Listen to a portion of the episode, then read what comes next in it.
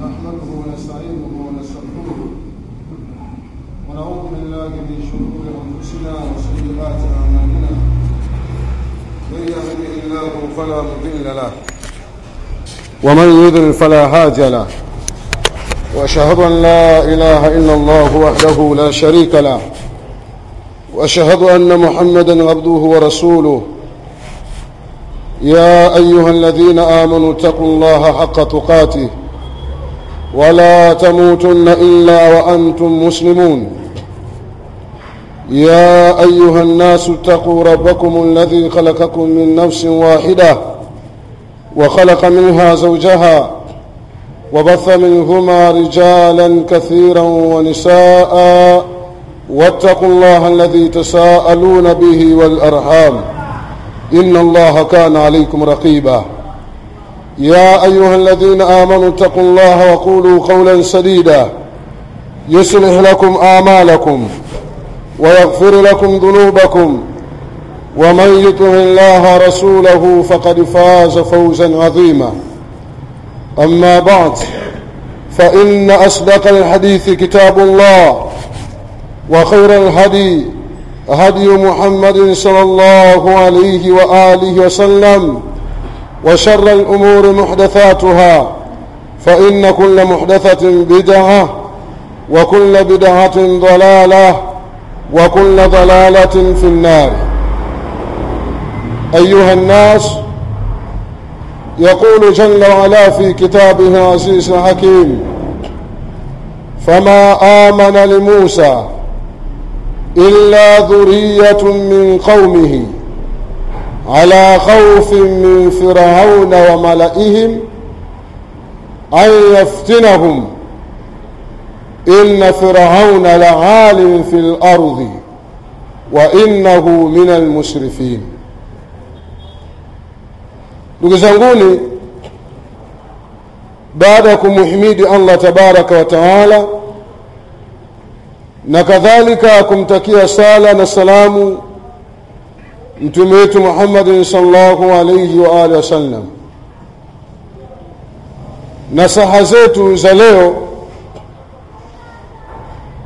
tutazielekeza kwa vijana wenzangu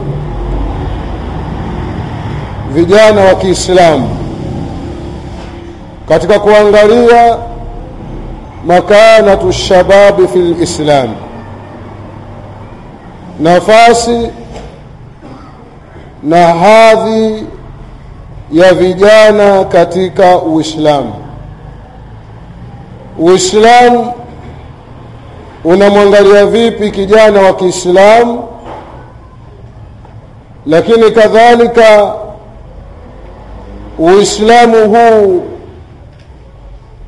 unategemea mchango gani kutoka kwa kijana huyu wa kiislamu? Ziko aya nyingi zilizokuja ndani ya quran zikizungumzia nafasi ya kijana wa kiislamu na namna vijana wa kiislamu walivyokuwa huko nyuma. Lakini kadhalika zimekuja hadithi mbalimbali زمتوم صلى الله عليه وآله وسلم كما كتك حديث لأبوكين إمام بخاري ومسلم حديث مشهور. حديث يسمى أقوام سبعة يذلهم الله يوم القيامة يوم لا ظل إلا ظله. واتوا إن سابه Allah tabaraka wa taala atawafunika katika kivuli chake siku ya kiyama siku ambayo hakutokuwa na kivuli ila ni cha kwake. Akataja mtu wa kwanza alimamu lghadilu kiongozi mwadilifu aliyetekeleza na kusimamia majukumu yake vile ambavyo inavyopaswa na akautumikia vyema uongozi wake. Huyu pia atapata nafasi ya kuhifadhiwa siku ya kiyama kwa kupata kivuli siku ambayo hakutokuwa na kivuli ila ni kivuli cha Allah tabaraka wa taala. Lakini mtu wa pili mtume sallallahu alayhi wa alihi wasallam akasema ya kwamba washabun nashaa fi ibadati llah na kijana ambaye aliyekulia makuzi yake katika kumtumikia na kumwabudu Allah tabaraka wa taala. Huyu pia atapata hifadhi mbele ya Allah tabaraka wa taala siku ya kiyama. Siku ambayo ni mzito siku ambayo watu watakuwa katika hali ngumu zenye kutofautiana. Inategemea namna ambavyo mwanadamu huyu alivyoishi katika dunia hii. Sasa miongoni mwa wale ambao watakaopata nusura ya kupata hifadhi ya kivuli cha Allah tabaraka wa taala ni wale vijana ambao walioutumia vyema ujana wao wakazitumia nguvu zao za ujana wakazitumia fikira zao walizokuwa nazo wakati wa ujana katika kuelekeza watu juu ya kuifahamu na kuitambua dini ya Allah tabaraka wa taala. Ikawa kijana huyu makuzi yake amekuwa katika kufata misingi ya dini yake. Kijana huyu atapata hifadhi. Lakini kadhalika mtume sallallahu alayhi wa alihi wasallam anasema katika hadithi ya ya muadhi mtume sallallahu alayhi wa sallam anasema kwamba la tazula qadama abdin yawma hatta yusala an arba'i khisalin kwamba hakuna mja yoyote atakayeweza kupiga hatua hata moja siku ya kiyama hakuna mja atakayeweza kusogeza mguu wake kupiga hatua yake hata moja siku ya kiyama kwanza mpaka aulizwe maswali manne. An umrihi fima afnahu? Ataulizwa kuhusiana na umri wake wote namna gani aliuchakaza umri wake aliutumia kwa misingi ipi? Toka kuzaliwa kwako mpaka kufa kwako. Au unapata umri wa bulugh umri wako uliutumiaje? Swali la pili mtu atauliza wa an shababihi fima ablahu ataulizwa kuhusiana ujana wake ni namna gani aliutumia. Ujana ni neema kama zilivyokuwa neema nyinginezo. Neema hii ya ujana watu wanatakiwa kuitumia vizuri neema hii. Na ujue kwamba neema uliokuwa nayo ya ujana neema hii itaulizwa na Allah tabaraka wataala siku ya kiyama kama vile ambavyo mtume sallallahu alayhi wa alihi anavyosema katika hadithi hii. Lakini kadhalika Allah tabaraka wa taala anazungumza kunako neema zote kwa ujumla ya kwamba thumma latusalunna yaumaidhin hani naim kwamba kisha siku ya kiyama mtaulizwa kunako neema mlizopewa na Allah tabaraka wa taala.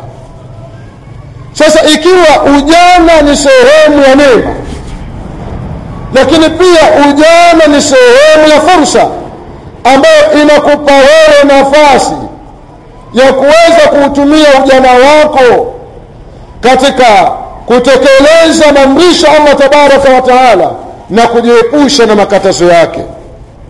Wewe kijana wa Kiislamu Allah tabaraka wa taala amekuruzuku nguvu.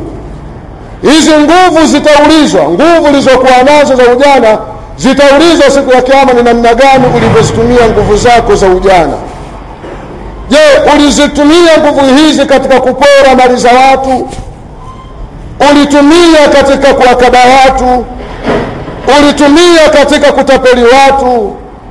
Au nguvu zako za ujana ulizokuwa nazo ulizitumia katika kumwaga damu za watu pasina hatia? Wewe kama ni kijana wa Kiislamu unatakiwa utambue kwamba utaulizwa kunako nguvu zako za ujana ulizokuwa nazo.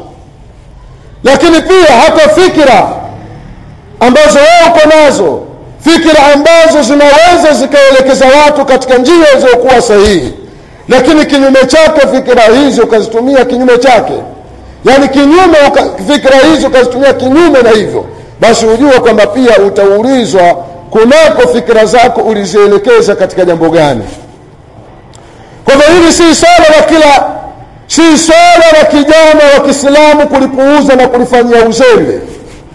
Ikawa kijana wao wa kiislamu baada ya kuutumia ujana wako vizuri kwa kufuata maamrisho allah tabaraka wa taala na mafundisho mtume sallallahu alaihi wasallam na kujiepusha na makatazo ya allah na yale ambayo mtume sallallahu alaihi wasallam ameyakataza ikawewe kijana wa kiislamu.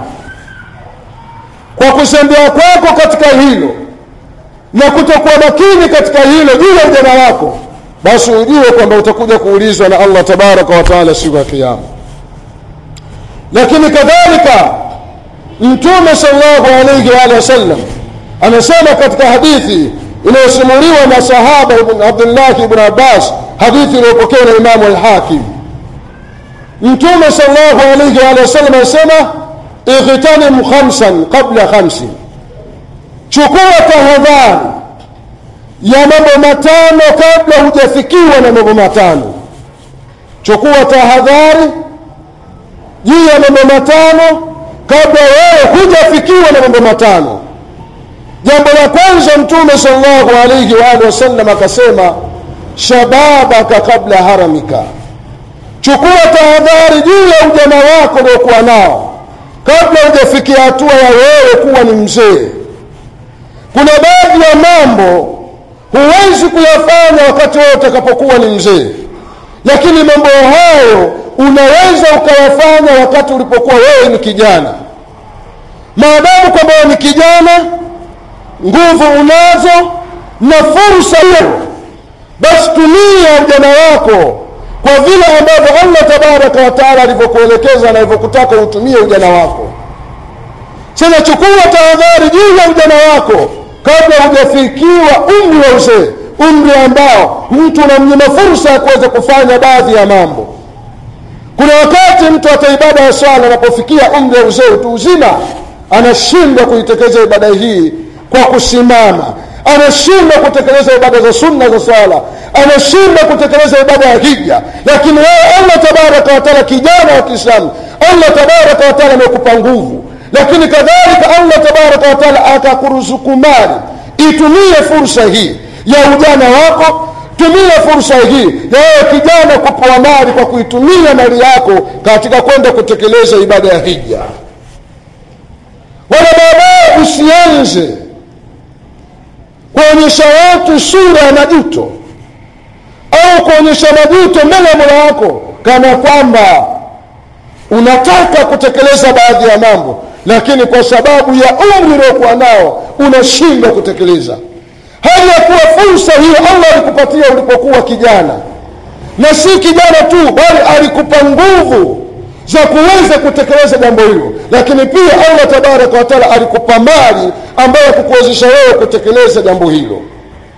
Tunawahusia ndugu zetu waislamu hasa vijana wenzetu kujaribu kuutumia vizuri umri wao wa ujana waliokuwa nao ili watakapoulizwa mbele allah tabaraka wataala wawe na majibu mazuri ya kumjibu allah tabaraka wataala